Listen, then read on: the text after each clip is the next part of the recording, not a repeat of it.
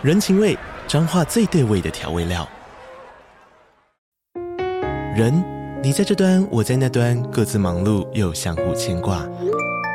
情，街角的吵杂声传递温暖与思念。味，是从每一个转角飘出的乡愁。这里是彰化县政府 Pocket 节目《彰化早咖》，我是主持人内克。从彰化大小事各具特色到旅游攻略，透过轻松有趣的访谈，带着大家走进最在地的早咖。准备好了吗？彰化的故事，我们说给你听。以上为彰化县政府广告。安妞哈塞哟，打开话匣子，韩国趣事聊不完。我是兰妮，我是索尼克，收听韩国话匣子，带你哈韩零时差。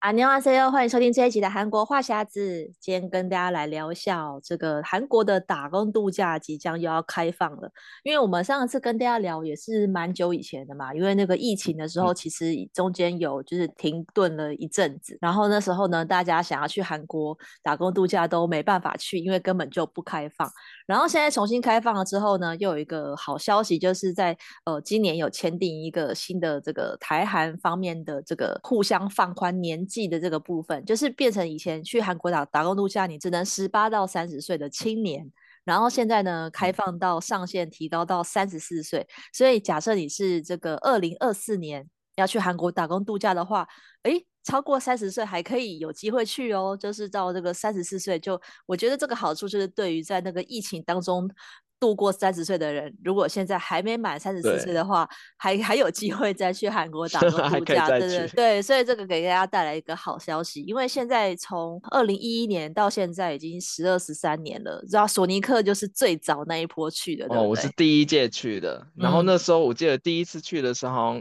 刚开始开放只有四百个人，嗯，然后后来就是慢慢开始。放宽到六百，然后到现在八百个人，然后而且之前是就是大家还要夜排，你知道去抢那个名额，因为通常是在就开放第一天，然后就名额就马上被抢光了。嗯、然后但是我知道现在好像它已经改成是那个 Google 表单线上申请，嗯、我觉得这还比较好，就是你不用就是已经不用去夜排了。对对对。然后住南部的人也就比较不用说还你还要买车票上来台北那边抢。名额、嗯、就直接在网上预约申请，然后就看时间顺序，然后这样子，他们也是会按照你申请的时间，然后跟你分批说，哎，哪个时段去提交资料，哪个时段提交资料完以后再拿签证，这样子，我觉得是比较方便，而且现在现在已经放宽到三十四岁。所以就之前有一些，就是我常常很很多朋友都是那种刚好在三十岁的那，就是卡那个最后阶段才去申请。对对对，嗯，对我还蛮多朋友是这样，就是卡着三十岁去申请的，然后现在已经可以不用卡那么紧，就是等到三十四岁，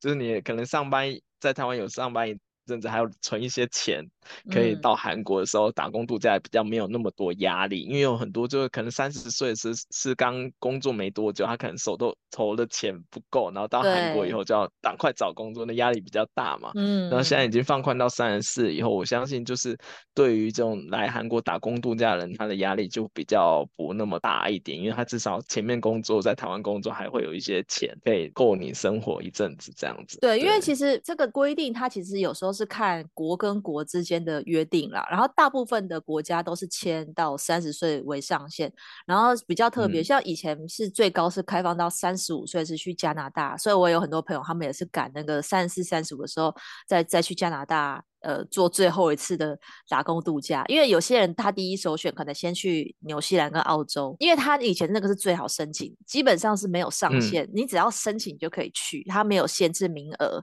所以很多人我听到就是想要去打工度假，第一首选就是那边，而且那边也可以去一些农场啊什么，就是你用劳务工作去换到的那个金金钱，可以真的多到的话，可以赚到第一桶金，就是一百万台币这样，可是那个也只有在。嗯我听到最多也只有在澳洲跟纽西兰，基本上你在亚洲的话比较难啦，因为在那个 韩国的话，嗯、如果你要去那边，其实它还有那个限制，对不对？打工的时数。对对对对，因为打工度假签是 H one 的签证，然后他们其实会有工作的限制，嗯、就是每周工作的时数不能超过二十五个小时。然后一年你最多只能打一千三百个小时的那个工作时数，你就不能再超过。嗯、如果超过的话，就是非法，就是非法打工。啊、因为他现在其实打工度假签的话，其实都要申告，就是那个雇主的话，其实应该有义务要帮你保一些保险。对对对。的。对对对，因为之前之前我记得我刚去的时候，就很多雇主就是会想说啊，这个外国人不懂，然后就故故意就不帮你保一些保险。对。但其实就是要跟大家讲，如果大家去那边打工度假的话，一定要记得让那个雇主帮你申告一些什么健康保险那样，这样你才会比较有保障。嗯、对。然后这样子换算下来，一年如果最多打一千三百个小时的话，一年你顶多只能赚大概三十二万台币的薪水。嗯、其实。离一桶金还差还蛮，差很多，而且而且这个也不是净赚，因为你在韩国赚的钱，你还要拿去付你的那个房租啊，然后吃饭钱啊，这样算一算，其实真的是。不要抱着去赚钱、存钱的心态会好一点。大概能打平，我觉得就差不多。我觉得应该会，我觉得应该会多花吧。因为如果你想要去什么 看个演唱会啊，然后买个什么 shopping 一下，基本上你就是倒贴。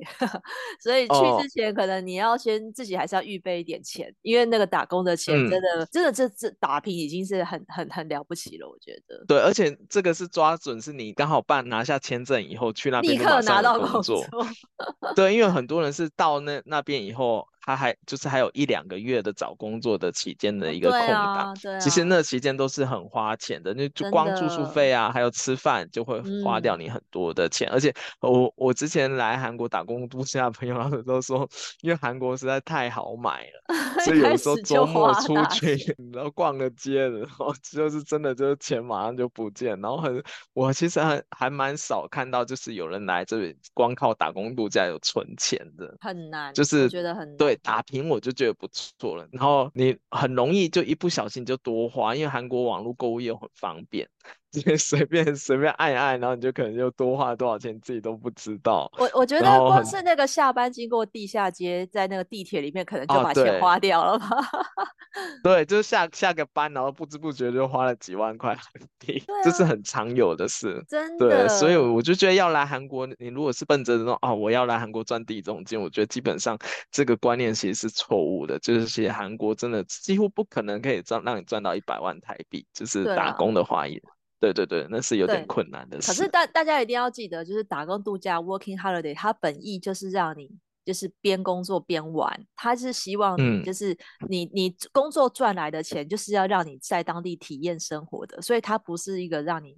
就是赚钱存钱的这个目的。而且它很多这些这些当地政府都是希望你取之于韩国，用之于韩国嘛。就是你在这边赚到的钱，就是在当地消费花掉。它其实是这样，所以我觉得大家，而且，但是我觉得也不用担心，是因为很多人去申请的人，他本来一定是对韩国很喜欢的人，然后或是他是想要去追星，其实、嗯、基本上你是取得了这个签证，你就可以待在那边，嗯、然后比较有机会，比如说这边呃看演唱会啊，或者什么签唱会啊，那个粉丝见面会，其实有部分的这个利多是因为你人在那边可以做这些事情，所以。你在那边花掉的钱，嗯、如果你是追星，其实追星真的是蛮花钱的，还要买周边什么的，然后买也要买那个抽那个小卡，可能要买个十张 CD 这种的。所以我觉得其实就是大家去那边一定是会多花到这些钱。可是我觉得这个打工当然就是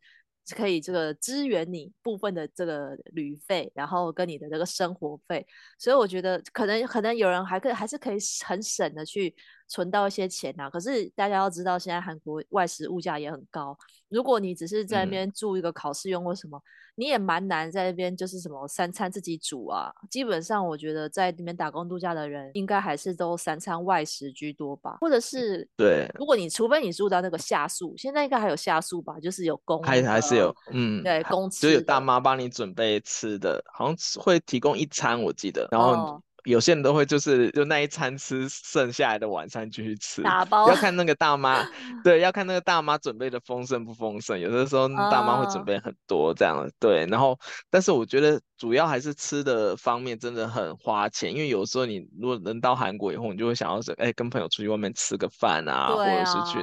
周末去哪里逛个街之类，我觉得那个花费是比较大。如果大家想要省一点的话，可能就是那一部分的话要非常控制，就是外食跟购物。对，对，因为你在那边，嗯，住宿基本上是一个固定成本，嗯、就是你你你很难从上面再省什么钱。所以扣掉那个住宿以外，嗯、可以留下来的钱，其实可能只剩一半了吧，我猜。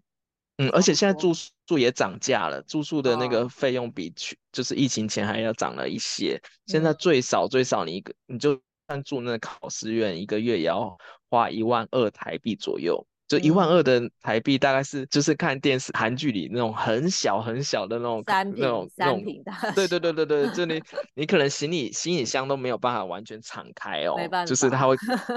对会撞到那个床，然后很小这种很居住环环境很差那个，之后都要一万二，嗯，除非你是去那种乡下地方，但大部分选择打工度假都会来首尔嘛，对啊，就首尔的话，就是它的那个房房间就是住房的那个费用的那个。压力会比较大一些，嗯，对，这是大概是要考量的，所以我觉得他放宽到三十四岁，也是我觉得是要让大家就多存一点备用金再 干过来。对对对，没错没错，因为的确是像我们刚刚最理想的状况，你赚那么多钱，是你到当地立刻就有工作，而且你每个礼拜的那个时数还有做满，才可以赚到这些钱。嗯，万一你那个礼拜时数也没做满。比如说你一个礼拜工作个十小时，你做两天班，嗯，那你另外的五天都在玩乐，嗯，那你等于就是入不敷出，因为你只赚两天的钱，你其他天就要花掉还倒贴。我觉得，我觉得这个就，嗯，而且如果在台湾的人还假设你是很年轻就去，假设你大学毕业就去申请好了，你也没有什么资金，嗯，然后你也没有什么工作经验的话，我觉得去那边可能你大部分时间真的就是在在玩。你比较难，真的就是在在工作，而且如果你本身没有具备韩语能力的话，是不是在找工作上面也是有一些限制呢？对，因为当然就是如果是韩国雇主的话，当然会希望你就是韩文要比较好一些。嗯，对，就就连最基本的那种便利商店打工啊，其实便利当商店打工虽然是给大部分都给最低时薪，但是他他们就是其实还蛮难的，因为我我听很多在便利商店打工的朋友说，他们要记那个香烟的品牌跟那个香烟品牌的名字，哦、说很困难，因为韩国人的那个香烟是一整大片墙，哎、哦，我感觉以前台湾好像没有那么多香烟，哦、就他坐在那个收银台后面，可是那个都有编号啊，然后客人就会说我要几号，你就拿几号啊。啊，这个就、哦、韩国都没有，韩国都是都没有编号的，他、啊、就是讲什么厂牌的什么商品名嘛，哦、然后你只要赶快去。挑出来，然后因为韩国人脾气又不不好，然后如果你挑的比较慢或找不到的话，他会等不耐烦。嗯、对，对，所以韩我听很多就是去便利店打工的人，他们就说他们 最困难就是要记那个香烟的名称，然后再次用他们的 POS 机，嗯、韩国的 POS 机也很很难用，嗯、就按那个按那个找钱，然后他买有很他们有很多什么数位商品类的结账，嗯、就也比较难按那个机器，嗯、所以那个是要学的，那个比较困难一点。但是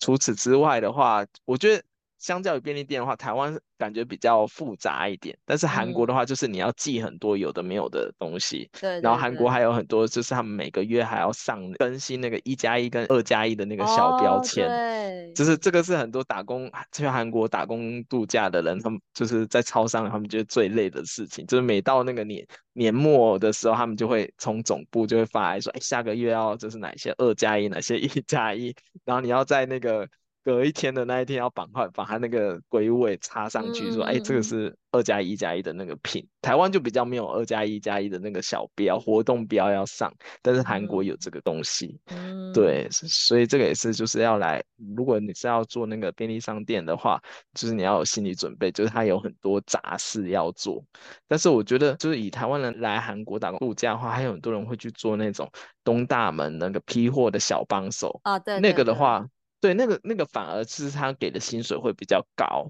嗯、但是他就是缺点就是他要就是凌晨上班哦，对，而且是比较晚上上班，对，然后你要拿很多衣服啊之类的。但是我听很多就是靠那个就是赚蛮多钱的，就是有有些人是就是晚上帮人家跑一些代购啊，去批次拿货啊、嗯、那种的，他就是给的钱会算起来就比那个最低薪资还多，嗯、然后就是可，但是他唯一缺点就是。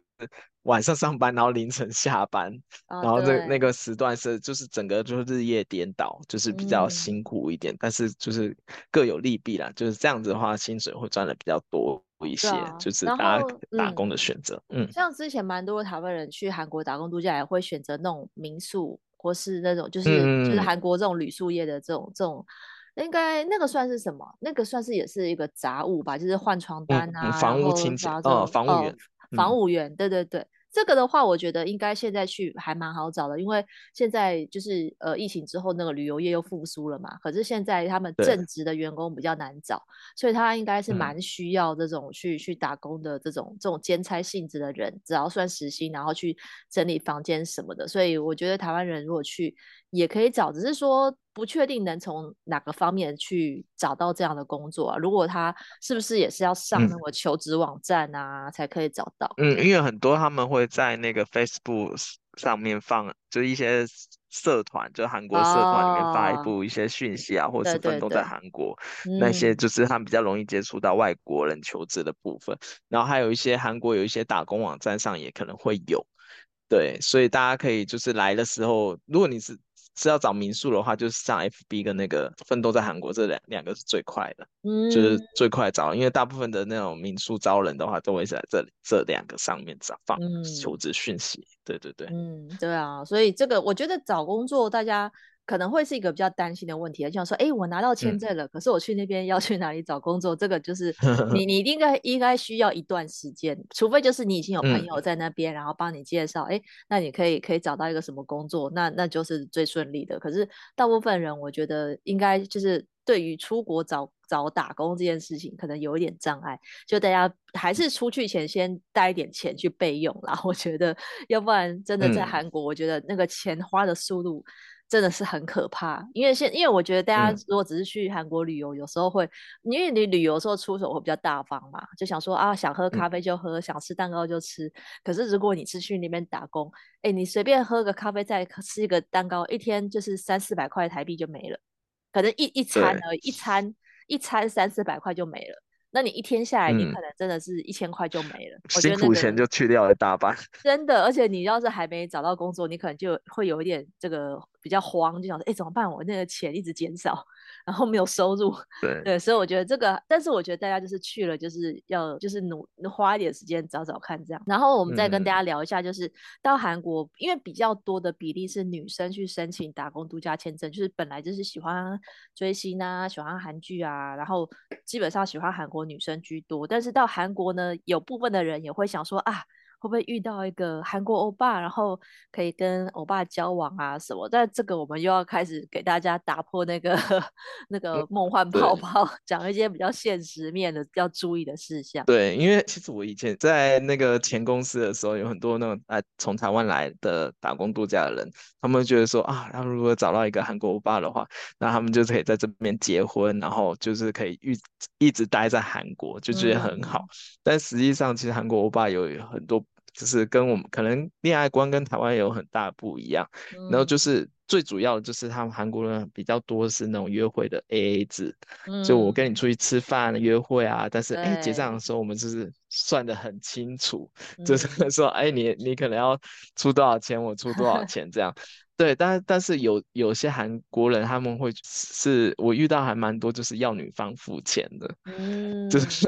就是他们有些韩国爸会说，啊，我自己还是学生，我是跟家里拿零用钱的，那我们要出来约会，我已经没有零这个月零用钱我已经花光，那你能不能先出？Oh, 我遇到还蛮多是这样子来对付打工度假的女生，但是很多女生就是刚来就是被那种呃粉红泡泡冲昏了头啊，她就觉得说啊算了没关系，说反正就是我喜欢的欧巴我我付一点无所谓这样子，对对对，所以就很多很多这种这种事情，然后后来就是到最后可能闹得不欢而散，嗯、就是跟韩国欧巴最后，因为韩国欧巴还有一个很大的特点就是他们很会渔场管理。哦，对啊，他可能跟跟你这个 A 这个人暧昧，然后跟 B 这个人也暧昧，对，然后其实两个人就是哎都出都出去约会或者怎么样，然后大家都不知道。嗯对对，这个这个好像兰你之前是不是有遇到那种会很会渔场管理的那种韩国吧的那种案例？就是他也不会跟你说明他有没有女朋友嘛，然后但是他就是跟你出去吃饭啊、嗯、喝咖啡啊。然后我觉得台湾女生通常会不会比较害羞去问这些问题，但你有可能遇到比较厉害的，就是你问他有没有女朋友，他也会跟你说没有，也有也也，那你也很难验证嘛、哦。因为我朋友也是就是。跟那个韩国欧巴这样子交往，然后他也就是对方跟他说已经分手了，他就哦好就交往，嗯，结果没想到后来那个男的就把他甩了，就说后来才发现他跟前女友复合，那那你也不知道他到底中间是不是真的有分手再复合，你也不知道嘛。但是他其实他还是把你甩了，所以就是他们就会就是呃一开始潜水，然后或是我就是你又完全联络不到他。然后他可能是先先跟你说，哦，我们先分开一阵子好了，但是他也没是没话，嗯、没把话说死，就是分开那到底是要不要继续交往呢？那、啊、其实说不定他早就跟别人在一起了，只是你不知道。对，所以韩韩国男生蛮蛮会这一套的。我觉得外国人因为你很难去验证这件事情，因为你不在他的那个生活圈。哦、嗯，我想到我有一个朋友还蛮有意意思的，他就是觉得说他很了解韩国欧巴在想什么，他觉得韩国欧巴骗不了。啊骗不了他，然后这是一个真实的案例，呃、就是那时候他他也是在韩国打工嘛，然后他就带着他的韩国爸欧巴来，然后因为其他打工度假人也都是女生，大部分都女生，然后就一起吃个饭。然后一起吃饭的时候，他就介绍说：“哎，这是他认识的一个韩国欧巴，这样子。”然后就说：“嗯、哦，这个韩国欧巴他从小就读男校上来，然后他就是有一些恐女症，哦、就是他不敢直视其，嗯、就除了他以外，他他以为他的韩国欧巴是不敢会就看其他女生，他就是他。”他欧巴有点恐惧女生这种感觉，然后那时候我在旁边，我心里想说有这种事，你知道吗？他就觉得他自己的欧巴在他前面是那种很纯情，对对，很纯情，然后很纯洁，然后绝对不会背叛他的人。嗯、就他们后来交交往了大概快一年以后，最后分手原因是因为他欧巴偷吃了，就是、啊、就是又又有别人。我心里想说，哎。奇怪，他那时候跟我们介绍的时候还，还还说他那个欧巴是有恐女症，对对女生会有点恐慌，都眼睛都不敢乱瞟其他女生的。就最后的的分手的结局是因为哦，他他欧巴同时又跟另外一个女生在一起，然后是被他发现了。嗯、对对，所以我就觉得，就是很很多女生会觉得说啊，来以后说啊，我我觉得就是我对恋爱这方面很有把握，很有自信，然后韩国欧巴绝对骗不了我之类的。但其实通常这一类人的话都还蛮容易，就是就是上当受骗，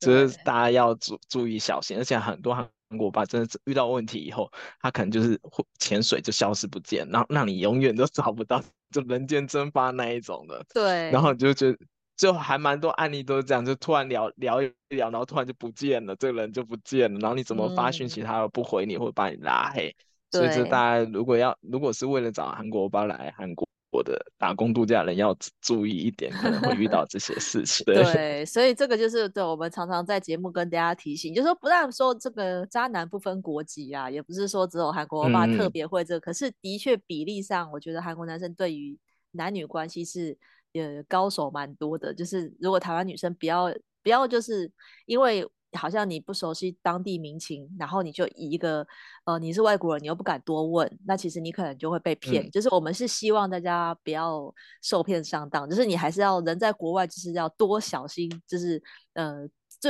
以自己的安全为主，但是也不要太。相信这些甜言蜜语，因为他韩国男生实在太会甜言蜜语了，我觉得这个是要、嗯、要要提防一点啦。不过就是到韩国打工度假还是有蛮多好处的，就是我觉得不管你到那边生活赚取经验，或是你说你真的就是交了一个韩国欧巴，嗯、或是多交了一些韩国的朋友，我觉得都很好，因为就是你。一定会获得很多你在台湾没有的经验，因为就像兰尼，虽然不是去打工度假，可是我是直接去做一个正职的工作，我是觉得我蛮幸运的啦，嗯、因为我就是直接为了工作去韩国，所以我没有那一段找工作的这个痛苦历程，然后我就直接就是对就直接有 直接在那边工作。可是我觉得就是如果你是一个、嗯。打工的心态的话，当然你就是又可以再开放一点，因为这个工作不是要做一辈子的嘛，所以你你你你还是可以做就是不一样的工作。如果这个工作哎你觉得不 OK，那你就赶快再换别的工作，然后累积一些生活的经验。那最重要的话，我觉得韩文一定会这个急速的进步。这个是一定对，强迫要练习，然后口说之类的，而且而且我觉得 H one 有个好处就是你可以做很多不一样的工作，对对对，然后像假如说你你想要去这个公司上班，你可以从他们的实习生或者是工读生开始做，然后之后就是对。嗯对于你之后如果求职投履历的话，也会有一些帮助。毕竟你在这公司上过班，嗯、对，对，然后就可以到处去去尝试一下不同的工作，我觉得是还蛮好的事情。因为有我这猜很多人就是后就学韩文以后，就是为了说，哎，希望哪一天可以来到韩国工作。对啊。那如果透过这个打工度假签这个签证来韩国这边有短暂的一些工作经验的话，对之后。是不是要留在韩国生活，也是有很大的帮助。嗯、因为可能有些人说，哎、欸，我来这边打工度假以后，我真的发现，在韩国职场实在太不适合我 这时候回头还来得及。对对对，就可以大家可以预先知道说啊，未来韩国职场大概是什么样的状况，还或者是你未来比较想要走哪一方面的工作，你可以在打工度假期间好好摸清楚这样子，然后再去做会比较好一些。然后也练习一下韩文，把你的韩文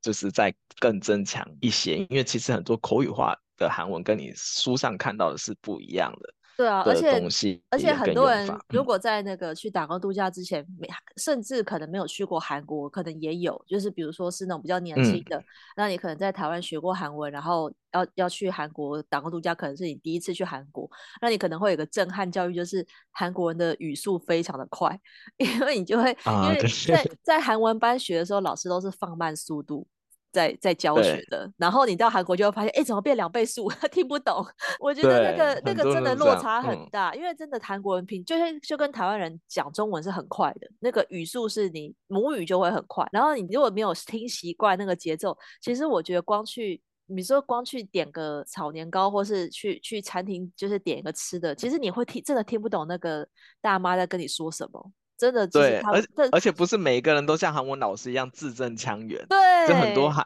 一般人讲的可能是比较含糊一点，就是比较模糊的一点过去，但他讲很快，嗯、就你要赶快听到啊，大概是什么讲了什么，然后赶快做出反应。对，对，然后我就觉得这个这个是一个还蛮不错的机会，就是一整年都待在韩国的话，然后就可以整个了解这个韩国的生活是什么情况。因为我之前有一个朋友是，他去了韩国以后才发现韩国冬天怎么那么冷，我没有办法忍受 冬天在韩国必须要回去的那种。也可以透过这个这个一个经验，然后让你了解啊，韩国实际生活到底是怎么样。我觉得这个还是不错的一个体验。对啊，而且我觉得如果把开放年龄到后面，我觉得有一个好处，就是因为老实说，现在很多人都就是出社会在找工作，真正真正工作年纪可能已经是二四二五以后了。然后呢，他你如果说三十岁前就要去，嗯、其实你可能三四年的打工经工作经验，可是你还是住在家里居多，可能还是比较呃不需要自己。操心一些生活上的事情，然后你丢到人丢到国外，你可能是一个生活白痴，你就要重新开始。可是如果你到三十岁到三十四岁之间，大家比较有一点，呃，我觉得三十岁前后还是有分，因为像南宁自己就是三十三岁才去韩国工作的。嗯、我在那之前虽然都是住在家里，都是也不用自己煮饭啊什么，嗯、但是但是我觉得至少我到韩国的时候，我觉得我自己独当一面生活，我也没有很害怕。就是我觉得三十岁前会比较像小朋友的感觉，嗯、所以如果你是三十岁后去韩国，嗯、然后自己要独立生活的话，我觉得可能也会比较独立一点。因为现在真的大家都会台湾，就是比较家里是独生子女嘛。所以其实你在家里资源很丰富，那你人要到国外开始要自己生活，我觉得会是一个挑战。对，所以我就觉得，如果说哎、嗯，有些之前还没有想要圆梦去韩国打工度假的人，真的可以把握这个时间，就是去一趟。然后真的这种重点就是打工度假真的要自己找工作，嗯、因为好像 说之前还有家长打电话去去怎么报怨说，驻台北韩国代表部，嗯、对，说说哎，他你既然发给那个他自己的。儿子还女儿说：“那个，你既然发给他打工签证，那你怎么让他自己一个人去找工作？他都没有找到工作之类的，然后就一直抱怨说为什么？说哎，你发这个签证应该要要保证他要找工作之类的，保证工作。对，但其实真的没有没有打工度，应该应该没有哪一个国家打工度假签是会包。”找工作这件事情，就工作其实基本上都是要自己去找的，对。然后所以所以很多很多人，有些家长是比较觉得说啊，你既然已经发给他打工签，就是认可说这个小孩子到韩国有打工的能力，但实际上不 是，因为打工签其实很好申请，就是他也没有什么太特别的语言的要求，就是所以很多韩国人有很多人人是到韩国以后才发现，哎，我自己不会韩文找不到工作，这其实很多的，嗯，对，所以这个是。如果是大家如果没有这个想法，就是啊，我因为哦，我申请到韩国打工度假签，我就一定可以可以在韩国工作，然后打工这样一整年，这是错误的观念。因为你到当地的时候，你就要去找。当然，最好的话就是你在去使用这个 H1 签证之前，就已经开始先在网上找，说，哎，我可以去哪些公司求职，嗯、所以那个时候就先投履历，然后这样子你到韩国当地的时候才可以马上上班，要不然前面那个。那段时间，就是你如果是到韩国当地才找工作的话，前面那段时间是是是很花钱跟花时间的，啊、所以大家就是要好好考虑，因为打工度假最长就是一年嘛。如果你前面花了两个月的空白期在找工作的话，那多可惜，就少赚了两个月的钱了。嗯、这样子，对对对对啊！所以我觉得这是一个蛮好的机会，让大家就是可以拿到一年的签证，去体验一下韩国的春夏秋冬啦。我觉得去那边待。就是四季的话，你才会比较真的是好像比较深入来了解这个国家。那也祝福大家，如果想要申请韩国打工度假，就可以顺利申请，然后到那边体验一下韩国的生活。那今天跟大家聊到这边喽。如果喜欢我们呃这集的节目的话，欢迎上赞助连接，请来你和索尼克喝一杯咖啡。如果想要加入我们韩国话题讨论，可以在脸书搜寻韩国话匣子社团。想要 follow 韩国的消息，可以追踪我的粉专。Hello Lady 南妮小姐，还有索尼克的玩转韩国，那我们下礼拜再见喽，拜拜。嗯，拜拜。